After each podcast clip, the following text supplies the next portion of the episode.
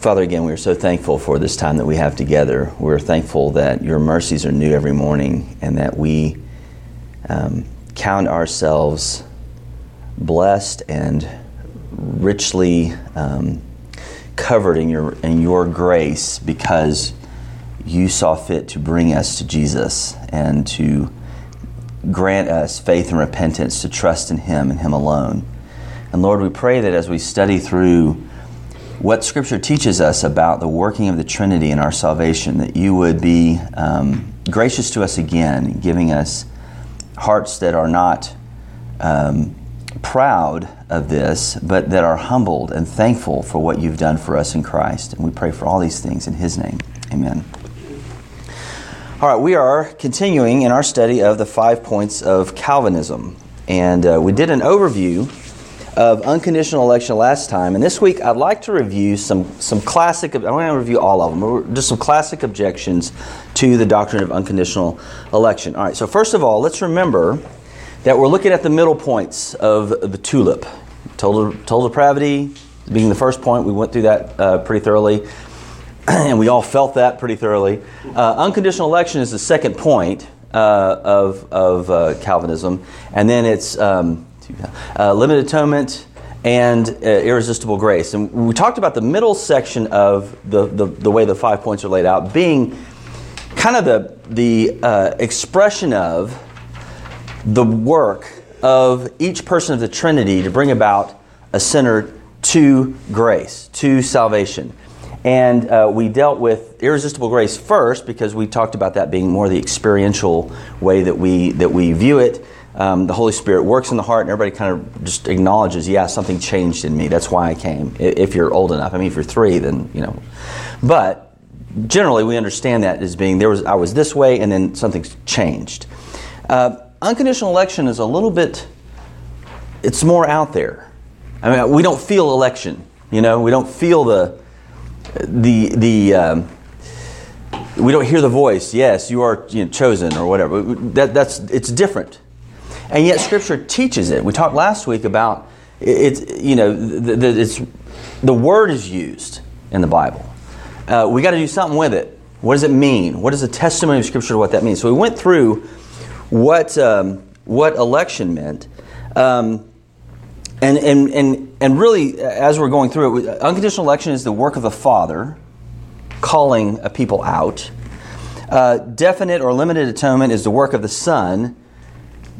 Lord knows He tried, is not the way we, we view that. Um, and irresistible grace uh, or effectual grace is the work of the Holy Spirit. We talked about that some. So, so let's, let's review our definition for purposes this morning of unconditional election. What we mean by unconditional election is the eternal, sovereign, unmerited, and immutable decree of God. Four very great words to use at your next party.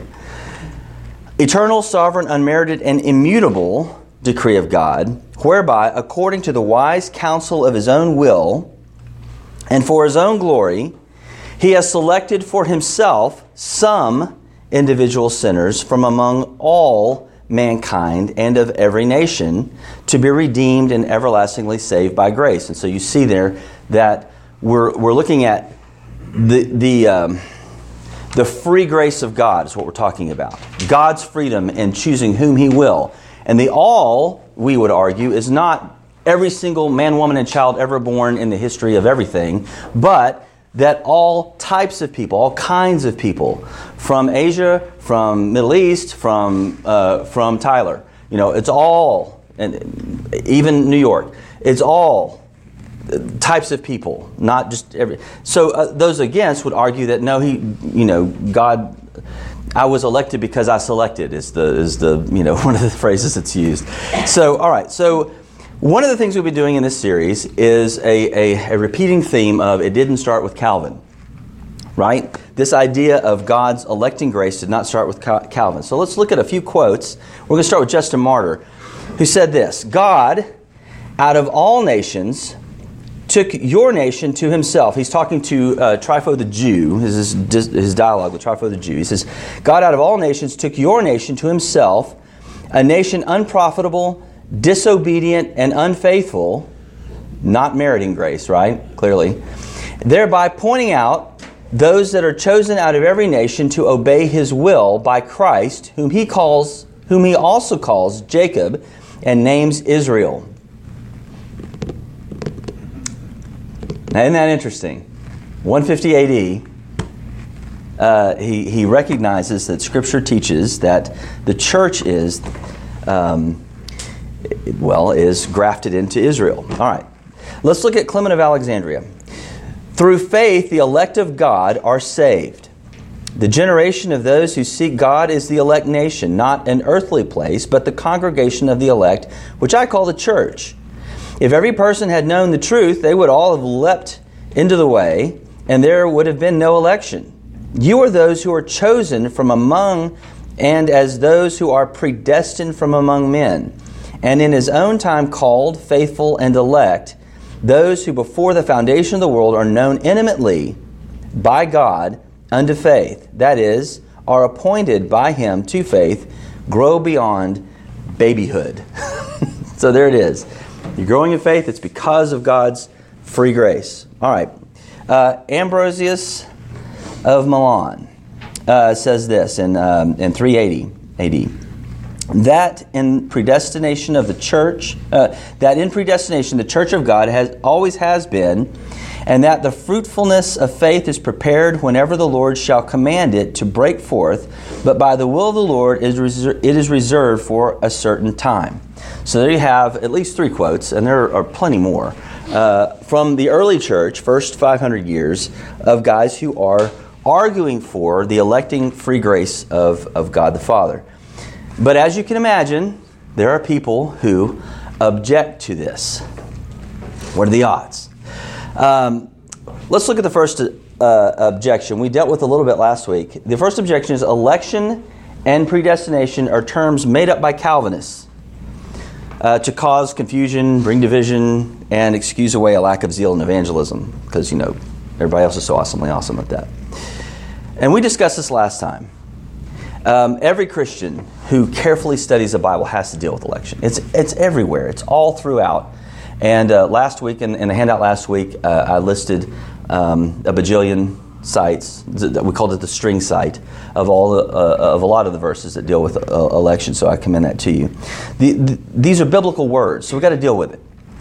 Um, the issue is whether election is conditional based on foreseen faith, which is what people argue, or is it God's freedom by which um, the sinner is elected to grace.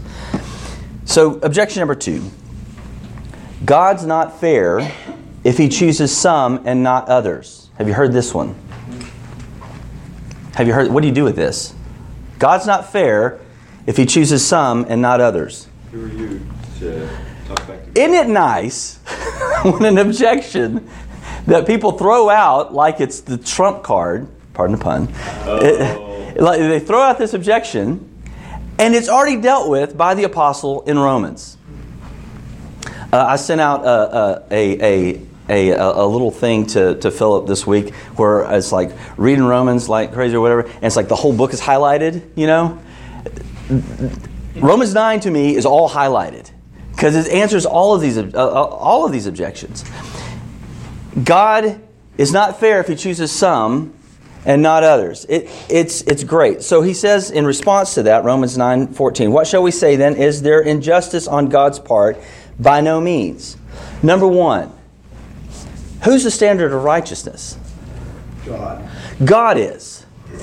Am I going to impose my view, my opinion of what is right on the creator of the universe? What kind of arrogance is that? God is the standard of righteousness. He says in verse 15 in that same chapter, I will have mercy on whom I have mercy. I will have compassion on whom I have compassion. Not you, you don't tell me what to do with that. I'm sovereign, right? So we start with God is the standard, not me. And not the objector. All right. Number two, he would have been righteous had he left the entire race to perish in sin. We, we talked about that when we went through the first point in total depravity. He would have been righteous if he had left the entire race to perish in sin. He didn't owe us anything. We're the rebels, not him. Number three, The fact that he sovereignly chooses to show mercy to sinful rebels does not make other rebels deserving of mercy. The, the hashtag, you know, well, this is probably inappropriate. The, I was going to say, the other rebels can't say, What about me too? I was going to say that wouldn't work. But what about me too? You're, you're being unfair to me if you choose. That's not what they're saying at all. They're saying, I don't want heaven. I don't want Christ. That's the heart that we are born with. I don't want, it would be hell to me to be with Him because I'm a rebel against Him, right? Unless the heart is changed, that's where we start. Why would it be unfair to say, okay, I pass over these? Go the way you want to go. That's the, there's no fairness issue there. Um, and number four, this is a, another another point. Uh, God does not save any without full satisfaction of His justice, and we'll, we'll get to that more when we talk about um, uh, uh, definite atonement. But if you look at Romans 3 25 and 26, Jesus, whom God put forward as a propitiation by his blood to be, to be received by faith. This was to show God's righteousness because in his divine forbearance he had passed over former sins. Well, what's he talking about there? What about David? I mean, we think I was listening to a I listened to a, a commentator who's a Jewish guy, and he was talking about Saul. He says what Saul did really wasn't, compared to what David's sin was, wasn't that bad as we see bad. I mean, he, he kind of, he was a wuss. He, he went, you know, he, he kind of kowtowed to the opinion of the people. David committed uh, date rape and murder. Uh, what do you? And yet God shows favor on David and not on Saul. Um, and he passes over the sins of David until a time that Christ comes. Of course, this wasn't made by the Jewish commentator, but this is what God has the freedom to do that. And he does that for his own reasons, his own purposes. All right. So, but before we go further, I want to make this, I want to make a, a really fine point, and, and it's this God has a general love for all men as creatures. And you see this in Scripture again and again. Psalm 145 9. The Lord is good to all, and his mercy is over all that he has made. And then in Matthew 5 45, um, Jesus says, So that you may be sons of your Father who is in heaven. For he makes his sun rise on the evil and on the good, and sends rain on the just and on the unjust. He takes care of them, us, all of us, uh, saved and unsaved, to a certain degree, just, just because we're his creatures. There's not there's not a, a, Sahara every, everywhere you know an, un, an unsaved person walks. God puts rain on them as well, causes them to increase, causes their crops to grow, causes their endeavors to succeed. It's not. It's not. Um, there is a general love toward all creatures. It's the selective, particular love that people get verklempt in their Genectigazoinks about. It's because God loves certain people this way and, uh, and not others. Um, and it's not, the other thing is, we're not special in ourselves because of the selecting grace. Uh, David, I, in my view, if I were just looking at the objective evidence, David would have been a worse sinner than Saul. Right? Jacob and Esau. Esau went for porridge. Jacob was a lying uh, thief or whatever. Uh, you know, there, there is an amazing thing when you see the, the grace of God shed on some of these guys are like, what are you thinking? Well, I would never do that. And yet he does. Um, and this, this is an essential thing when we talk about election the love of God, the freedom of God, the unmerited grace of God towards sinners. Um, Deuteronomy 7 7, we talked this last time. The language of the lover, I love you because I love you, he says to Israel. This is the same kind of attitude, the same kind of heart that he brings to um, unmerited grace. He decided to choose and love. And, and one, of, one of the most glorious things about divine election is, is it shows us grace. Grace, by its very nature, must be undeserved and unmerited. It's God's free love for his people. All right, objection number two. Three. Objection number three. God's sovereignty and human inability destroy human responsibility. You see this in some other circles. Um, you see it among atheists, biological determinism. If you have this built in genetic code that, that makes you want to rob banks, how can you be guilty for that? How can you be, you know, that, that kind of idea? Um, and so they try to apply this to this idea to the, the sovereignty of God in election. Again, we have the beautiful luxury of being able to rely on Paul in Romans 9 for this objection because he brings it up in Romans 9 19. He says, You will say to me then, why does he still find fault? I was born this way, right? Why does he still find fault? For who can resist his will? It was his will to create me with this genetic code, with this will, with this predisposition. How can, how can that be fair? Again, it goes back to the fairness thing. Um, and how does he respond? With the most detailed, uh, uh, uh, clear, decisive answer that, that we could ever have about how you, deter, how, you, how you deal with determinism and free will in all of Scripture. He says, Who are you, O man, to talk back to God? What? What? Who are you, O man, to answer back to God? What will what is will what is molded say to its molder? Why have you made me like this? Who Pharaoh, why did you make me? Pharaoh's not asking that question. Who is the Lord that I should worship him? Who is the Lord that I should obey? I don't care. I'm God.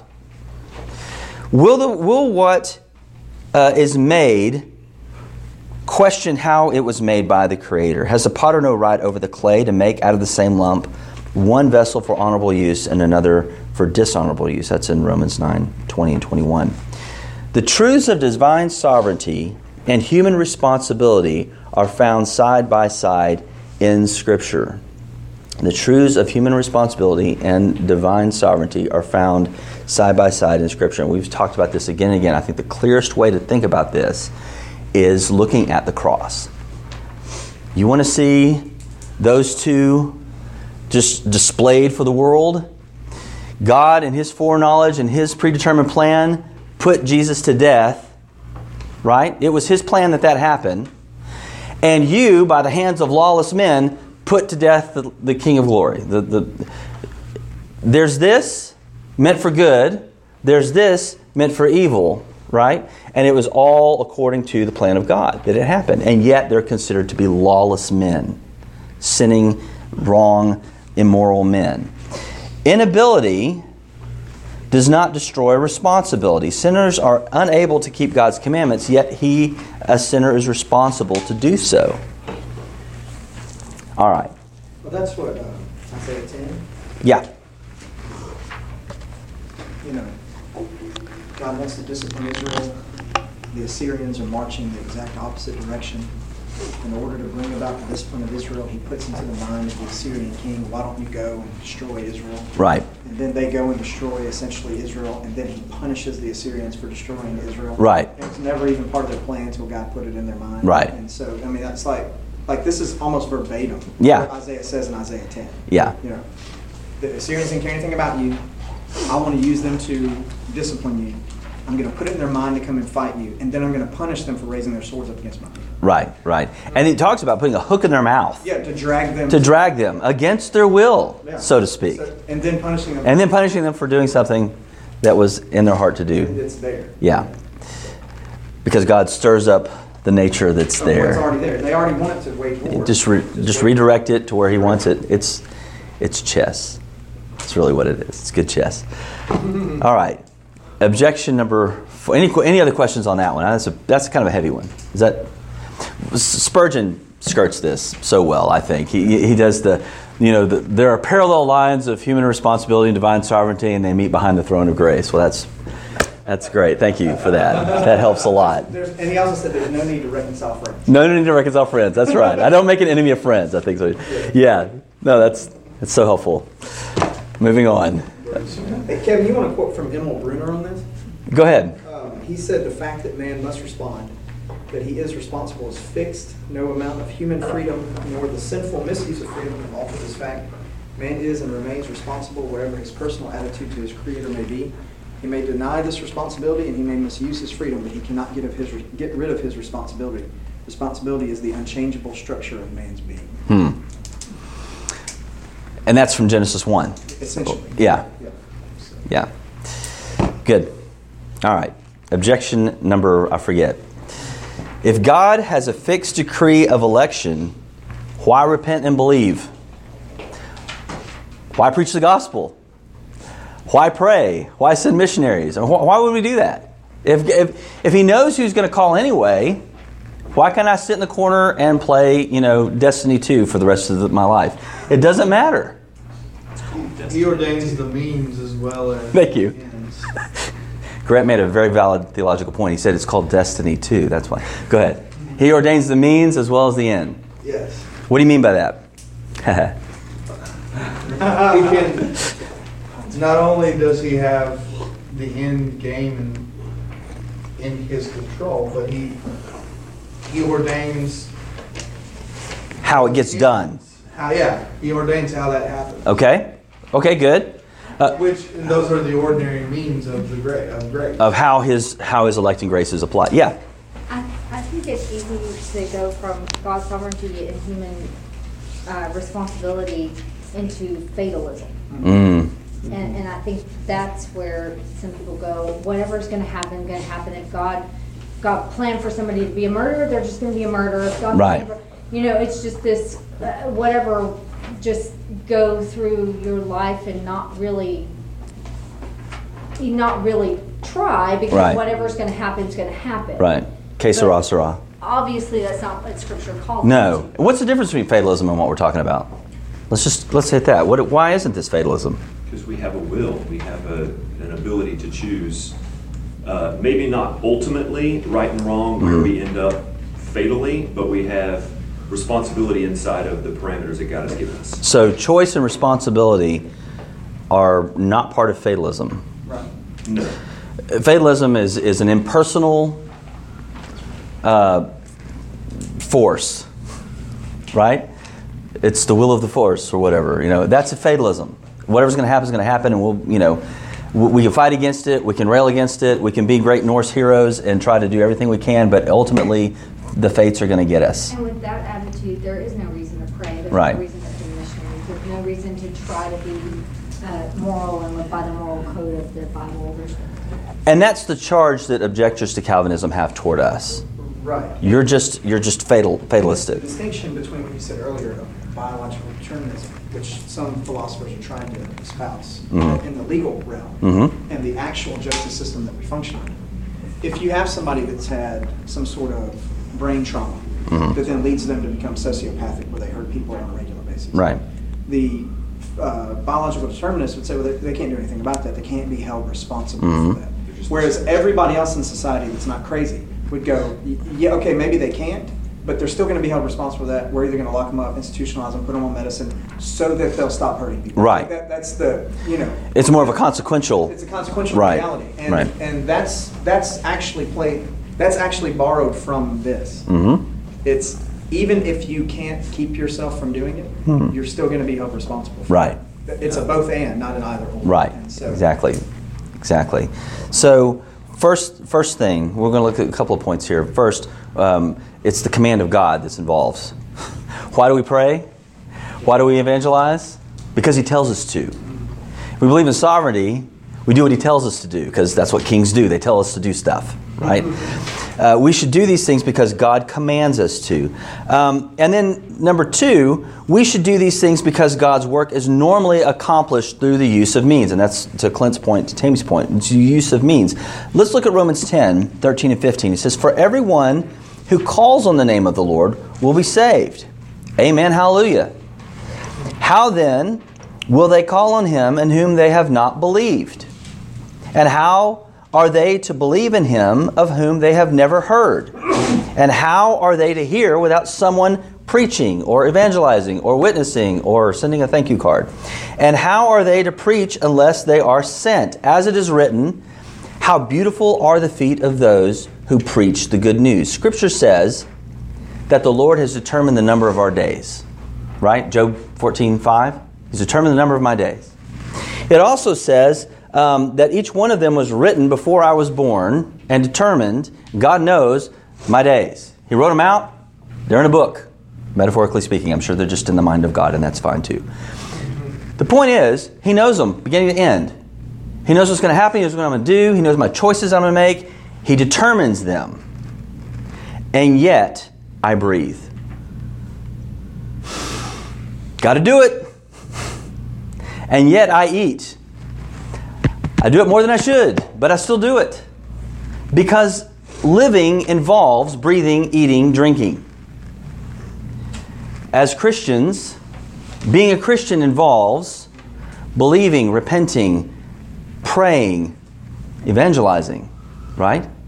It's part of the breath, it's part of the food, it's part of the drink that we have as believers in Christ. It's the means by which we exist spiritually. You do these things not because you do these things because you are. right? It doesn't mean it doesn't take away from the sovereignty of God and it doesn't take away from the responsibility of me to breathe just because God numbers my days. Um, we have a responsibility to live. God has commanded us to preach, to witness to every person and pray for their salvation. We're not to be governed. We're not, and so many people just, I think, lose their minds over this. We're not to be governed by what God has planned, what's secret to us. We're to be governed by what He's revealed, what He's told us. Uh, Deuteronomy 29 29 is one of my favorite, favorite verses. It says that the secret things belong to the Lord our God but the things that are revealed belong to us and to our children forever, that we may do all the words of this law. You want to know the will of God? Read it. Don't start trying to figure out, is my sister going to get saved? Because that'll drive you nuts. What are you called to do? You're called to be faithful. You're called to be obedient. You're called to live as unto Him and be responsible to grow in the knowledge and grace of Jesus. And that involves Breathing, eating, and drinking involves prayer, preaching, study the word, repent, and believe the gospel. That's, that's how we're to live. We're not to try to peer behind the veil and be God. We're to be responsible human beings. He is the creator, we are creatures. God has ordained to use means to accomplish his purpose. He does not save people apart from the use of means, generally. Gospel preaching is one of the means that God has ordained to bring the elect to faith in Christ. And since we don't know who the elect are, that means everybody. We preach to everybody. All right. Number three, we should do these things in order that God might be glorified. 1 Peter 4:11. The glory of God should be our primary goal in all that we do. Uh, 1 Peter says, Whoever speaks is one who speaks oracles of God. Whoever serves is one who serves by the strength that God supplies, in order that in everything God may be glorified through Jesus Christ. To him belong glory and dominion forever and ever. What does that do? Where, where's the responsibility for us there? Is it to, to flip the switch in somebody's head that they be saved? No, the responsibility is to do the gifts and callings that He's given us. If I'm called to serve, I need to be doing that. And I need to doing it to His glory, not half-heartedly or oh, I guess I got to do this because it tells me to do it, but He ordained that I do it. No, we do this because we want to serve Jesus. We do what we're called to do because we want to be obedient to Him. But I can't by I can't put on God. Okay, because I'm doing this for you and my gift, flip the switch. Do do that thing. That's presuming on the grace of God. We do it as obedient and humbly before Him. So whether you eat or drink or whatever you do, do all to the glory of God. Um, all right. Next objection, 5 6, I can't remember. I'll leave it to you to count later. God's election will keep people out of heaven. Here's the picture. Here's the picture. St. Peter is in his robe and the little hat that they always have him in. And he's at the gate and he does this. And there's people just trying to, reaching through the gate. And he's like got his little cane and slapping their hands. Get away, get away, get away. They're trying to get into heaven. But because God has not elected them, they're not coming in. That's the picture, right? Uh, for some reason I can't explain, I know St. Peter won't call my name, you know. That's what's going on there. And they want to get in. Is that what Scripture teaches us? I just called, I just quoted Coldplay. I just dropped Coldplay in the middle of Sunday school. Um, they want to get in, but they're not. Is that what Scripture teaches us? No. No. Heaven forbid. What? No, for that. Thank you. Thank you. Election is inclusive, not exclusive. The election of God is inclusive, not exclusive. All sinners would be excluded from the gracious presence of God apart from electing grace. Election is come. Come on in. But he only does it to some. But none deserve it. Uh, number two, all who truly desire to be saved according to the plan of God will be saved. Whosoever will may come. Whosoever will may come. It's, it's a free call, it's an intentional call. In fact, we'll get to this when we talk about sovereignty of God and evangelism. It's not an invitation, it's a command. Come. It's a very inclusive command to everybody. The true believer in free grace will never deny that God has extended a free offer of mercy in Christ to all who hear the gospel, and we'll get into that more and more.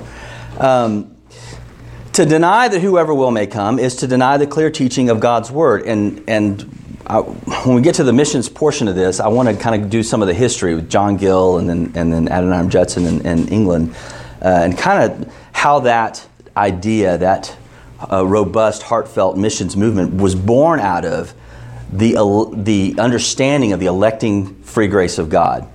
Um, rather, rather than to kill missions, it actually, um, it, it actually invigorated it. Um, the real issue is whether or not any will desire salvation in God's way and on God's terms. So, I, I put some verses there for you. Romans 3.11, no one understands, no one seeks after God. We, we talked about that when we talked about um, unconditional, uh, total depravity as Moses lifted up, look at look at John uh, John three. The whoever believes in him, you know, for God did not send, for for uh, for God so loved the world, John three sixteen. God so loved the world that He gave His only Son. Whoever believes in Him should not perish but have eternal life. Nobody reads the end. They always stop there.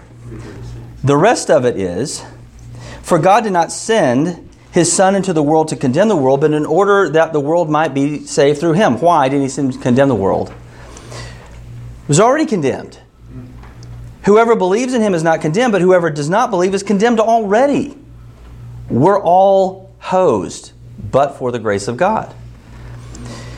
Whoever believes in him is not condemned, but whoever does not believe is condemned already because he has not believed in the name of the only Son of God.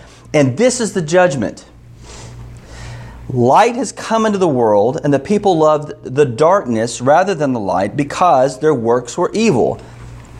For everyone who does wicked things hates the light and does not come to the light, lest his works should be exposed. But whoever does what is true comes to the light so that it may be clearly seen that his works have been carried out. How? In his awesomely awesome faith? His works are carried out in God. It's because God calls, the Spirit changes those for whom Christ has died. And you see the, the work of the Trinity there. Uh, John 5:40, yet you refuse to come to me that you may have life. No one would desire to come apart from electing grace. God's election is um, inclusive, not exclusive. So the argument that it, it keeps people out the gate is nonsense. All right. Uh, the last objection here, and this is this one has some um, it has some, some sting to it. God does not delight in the death of sinners, the objector says, but desires that all men everywhere to repent. That's a verse. That's several verses. Let's read them. Ezekiel 33:11. Say to them, As I live, declares the Lord God, I have no pleasure in the death of the wicked, but that the wicked turn from his way and live. Turn back Turn back from your evil ways, for why will you die, O house of Israel? Um, how about uh, 1 Timothy 2 1 through 4? First of all, then, I urge that supplications, prayers, intercessions, and thanksgiving be made for all people for kings and all who are in high positions, that we may lead peaceful and quiet, uh, peaceful and quiet life, godly and dignified in every way. This is good, and it is pleasing in the sight of God our Savior, who desires, He wants, He longs for all people to be saved and to come to the knowledge of the truth. What do you do with that? There it is. God's election is by my selection. He desires all people everywhere. Would God be thwarted in what He desires? What do you do with that? What do you do with that? It's a pretty big challenge. There's uh, multiple levels to the will of God. This- Okay. This isn't necessarily outlined as an analogy in Scripture, but um, a father who sees his son racing toward the street. Um, obviously, his well, time out. Don't do the street one because Okay. we're, we're stopping that. Okay. Okay, yeah. Let's say let's say there's a child who keeps stealing cookies from the cookie jar. Sure. The father's desire is to never harm that child, is not for the kid to cry, is to see the kid grow up to become an adult, and Right. etc. Right. That is his overarching large will for the child. Right. However, when the child reaches into the cookie jar and takes a cookie, after the father has told him three times or whatever, Yeah. the father punishes that child, spanking him until he cries, hurting that child against his big overarching will, but for the benefit. Yeah. If he loves him, he'll do it. Exactly. Yeah, yeah, that's true. So, so some some theologians and have done have done exactly what you've done, which is talk about there are two wills in God. There are multiple facets to the will of God, and it's exactly that. It's not an invitation. It's not a want, a wish for. Oh, loves me, loves me not thing. grabs a grabs a tulip and starts pulling off leaves, wondering. It is. It's a command. I want humanity to come to faith in Christ. That's a command. He's appointed a time for all men to be judged by the one whom he has set, Jesus Christ, right? Come in repentance now, kiss the Son while you still may. These are commands. This is not this is not uh, an adolescent girl's wish. This is these are commands. There's two levels of willing of God shown in Scripture. There's a difference in what God would like to see happen and what he actually does will to happen right there, there's the way, it sh- the, the way it ought to be and there's what he does in time and space to get it to where it ought to be does that make sense yes The perfect example of this is when it pleased the Father to bruise the Son on the cross. right right His overarching will was to glorify Himself by saving all mankind, or all Yeah. those that He loves. yeah thereby saving all mankind He bruised Yeah. the Son. yeah that's true. So, a, a non Calvinist, I. Howard Marshall, says it this way, which I find hilarious.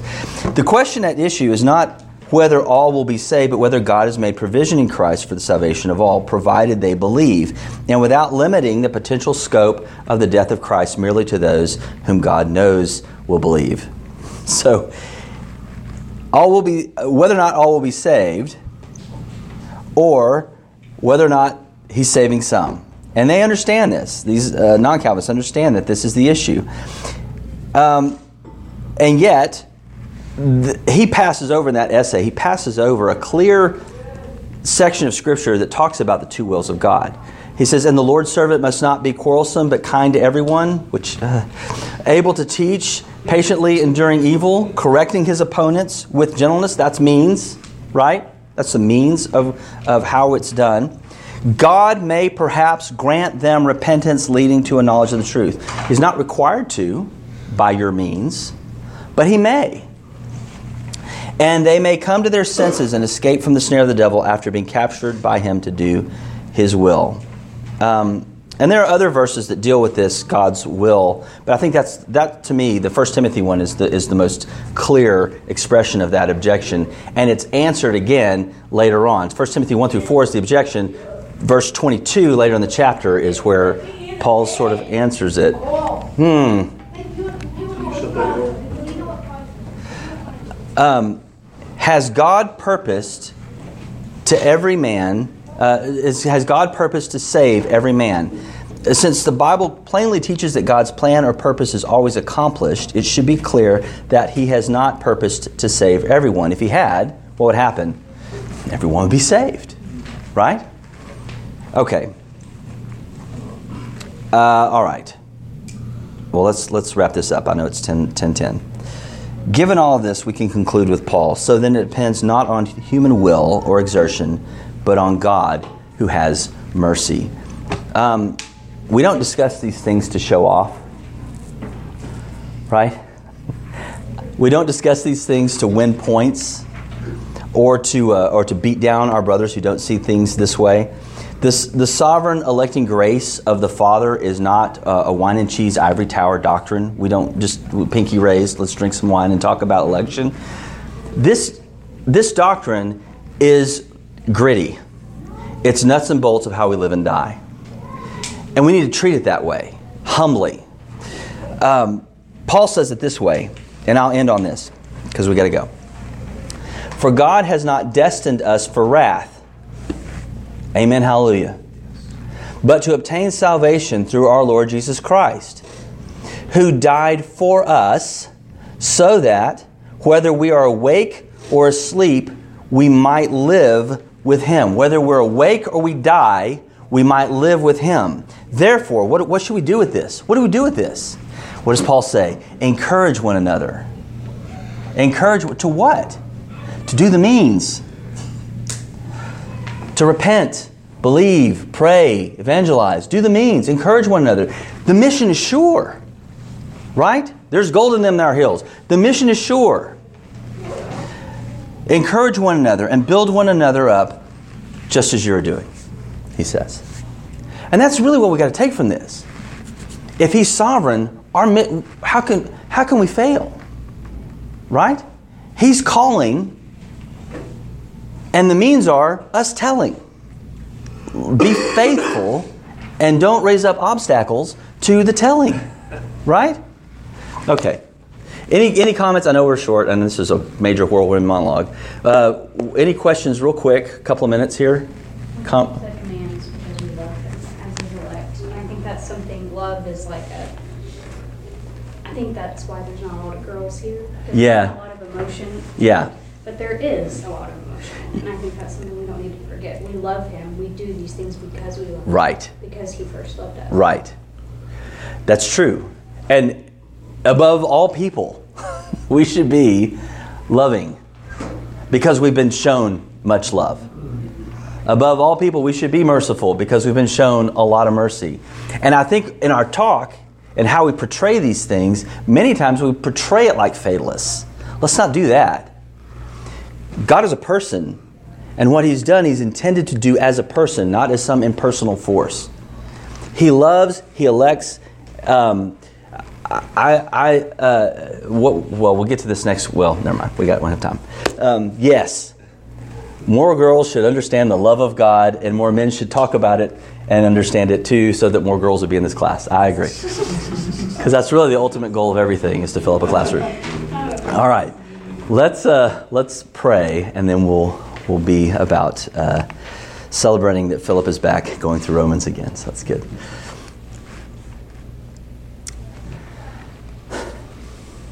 It is a danger, Father, when we discuss these things to to intellectualize and um, theorize and analyze and all the I's to, to how you save sinners.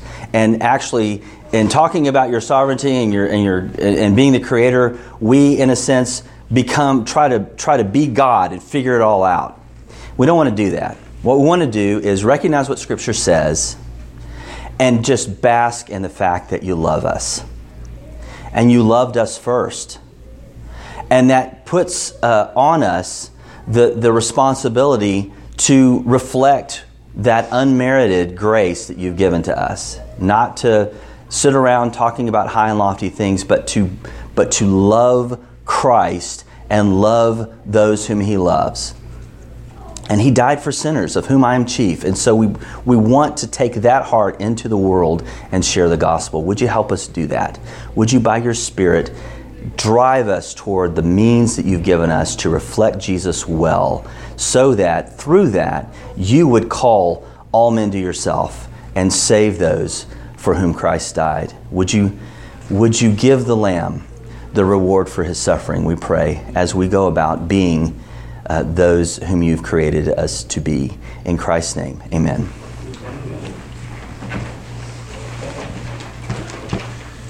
Okay, I have no check for the, for the thing, but I have money. Is that a possibility to